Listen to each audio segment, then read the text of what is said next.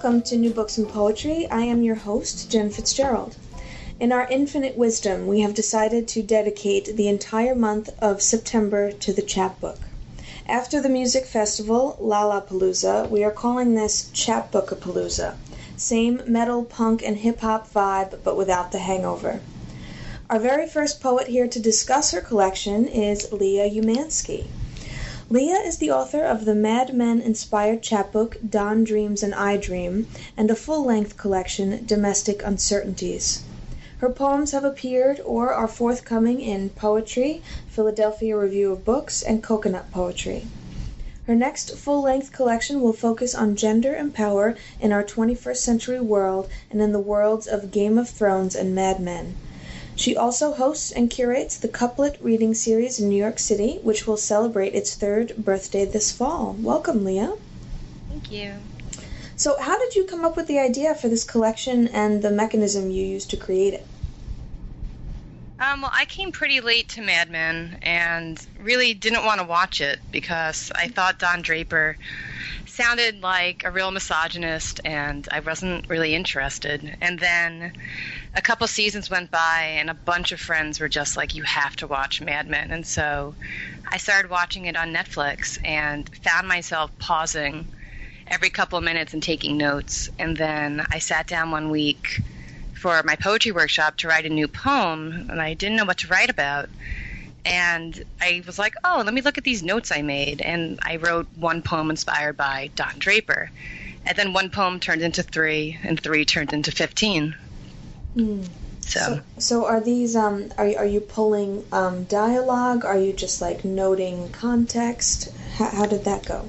Um, both. Some of it is contact context. Um, some of it is dialogue. I think what really draws me to the show is really um, the writing. Mm. And so there were many times throughout the different seasons where things that Don said or things that Peggy said were just really inspiring. And so, yeah, I think dialogue definitely influenced it. Oh, cool. See, I had never watched Mad Men. Um, I, I figured that I would sit back and wait until somebody wrote poetry about it. So, so thank you. Good. um, so let's hear a poem. Can you read "An Affection" for us on page seven? Sure.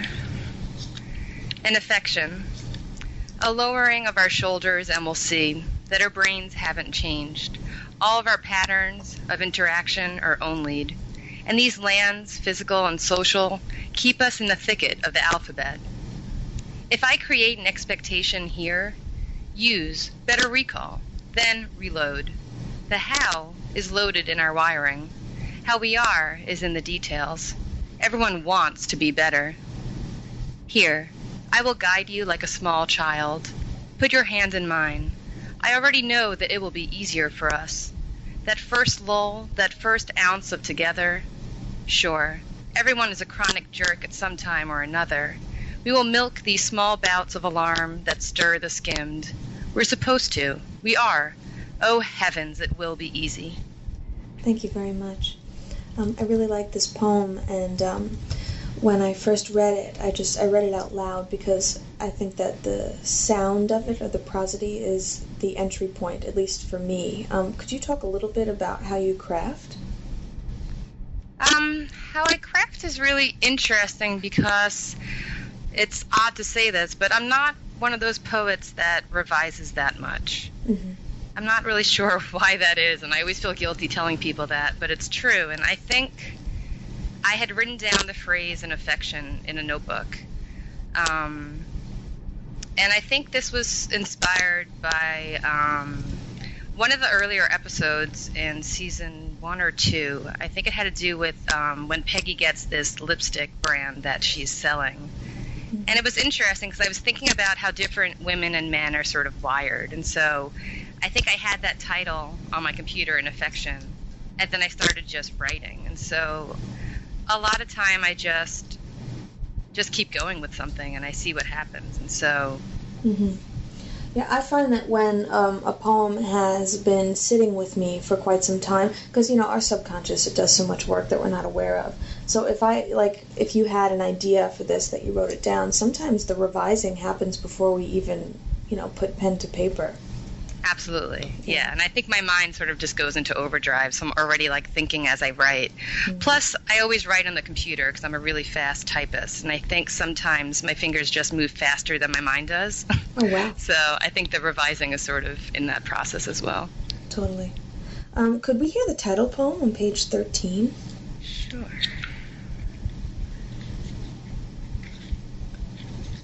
Don dreams and I dream. So, Don dreamt he was an angel. It's sweet. I've dreamt about motherhood. So what? Now it feels all downtrodden. I wish I knew the crested. I wish I knew what made the light twitch, what brings the light to the moon so I can carry it inside and know there is glory in the in between. That there is something here to be sought or sought after, something to be stared down beautiful. I dreamt I was an angel. When a man walks into a room, he brings his whole life with him. I bring golden corn husks, green apples, and dung. I want to dream an idea that is birthed through a carnival sawdust floor. I want to dream you and let you ride into the night, all shaky hinges and crated screams. I want you to Ferris to me, oblige to gravity. I want your fall to be planned. Do you even want that kind of attention? I want the aftermath, that germinating.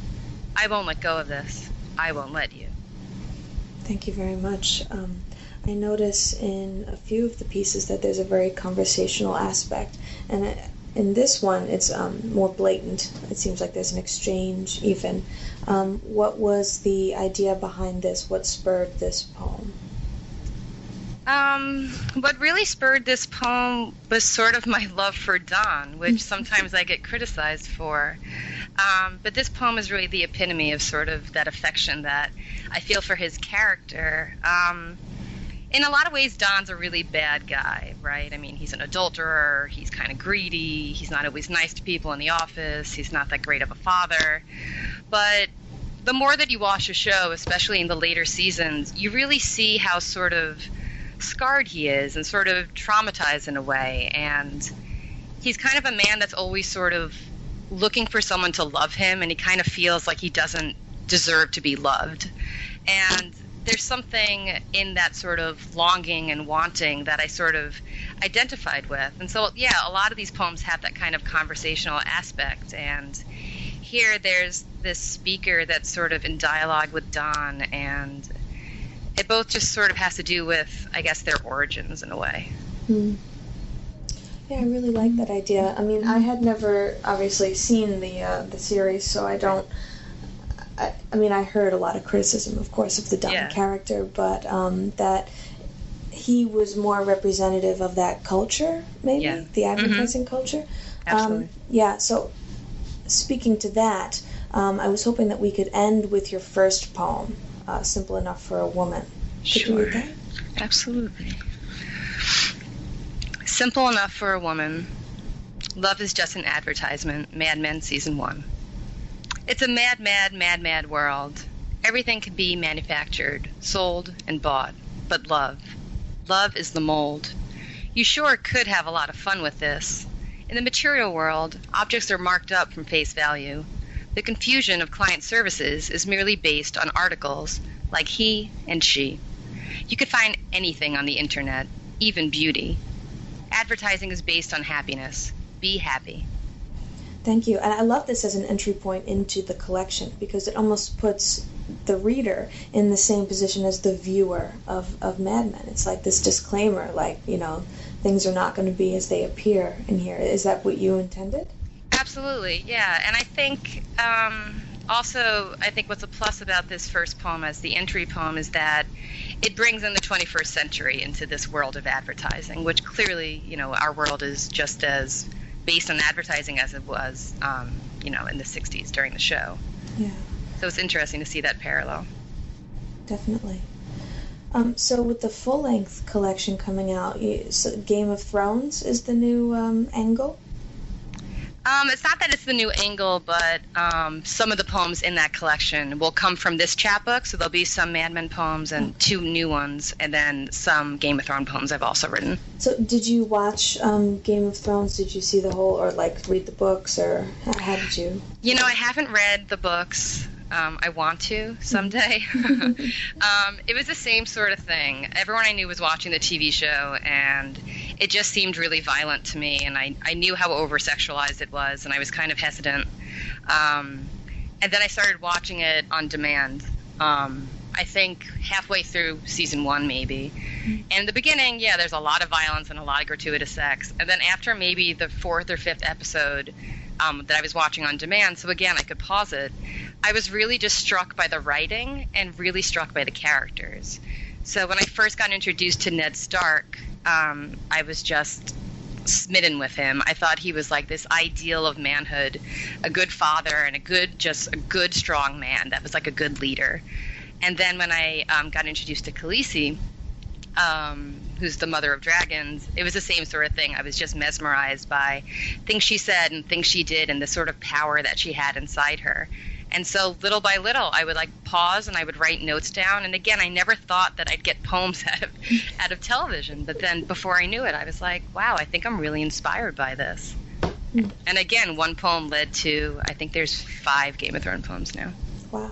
Um, well, you definitely you brought me into the larger conversation because I had also never seen Game of Thrones. So I, I'm looking forward to the new collection because then when people try to talk to me, I'll be like, well, according to Umansky, you know, and start quoting your work. And I don't know if that conversation will get very far.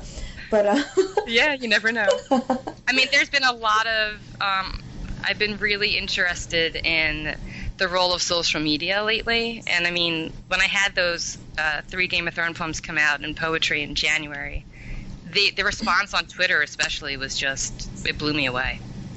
Well, you're definitely bringing pop culture into a much more in-depth conversation, um, yeah. which I think is awesome. Thank you.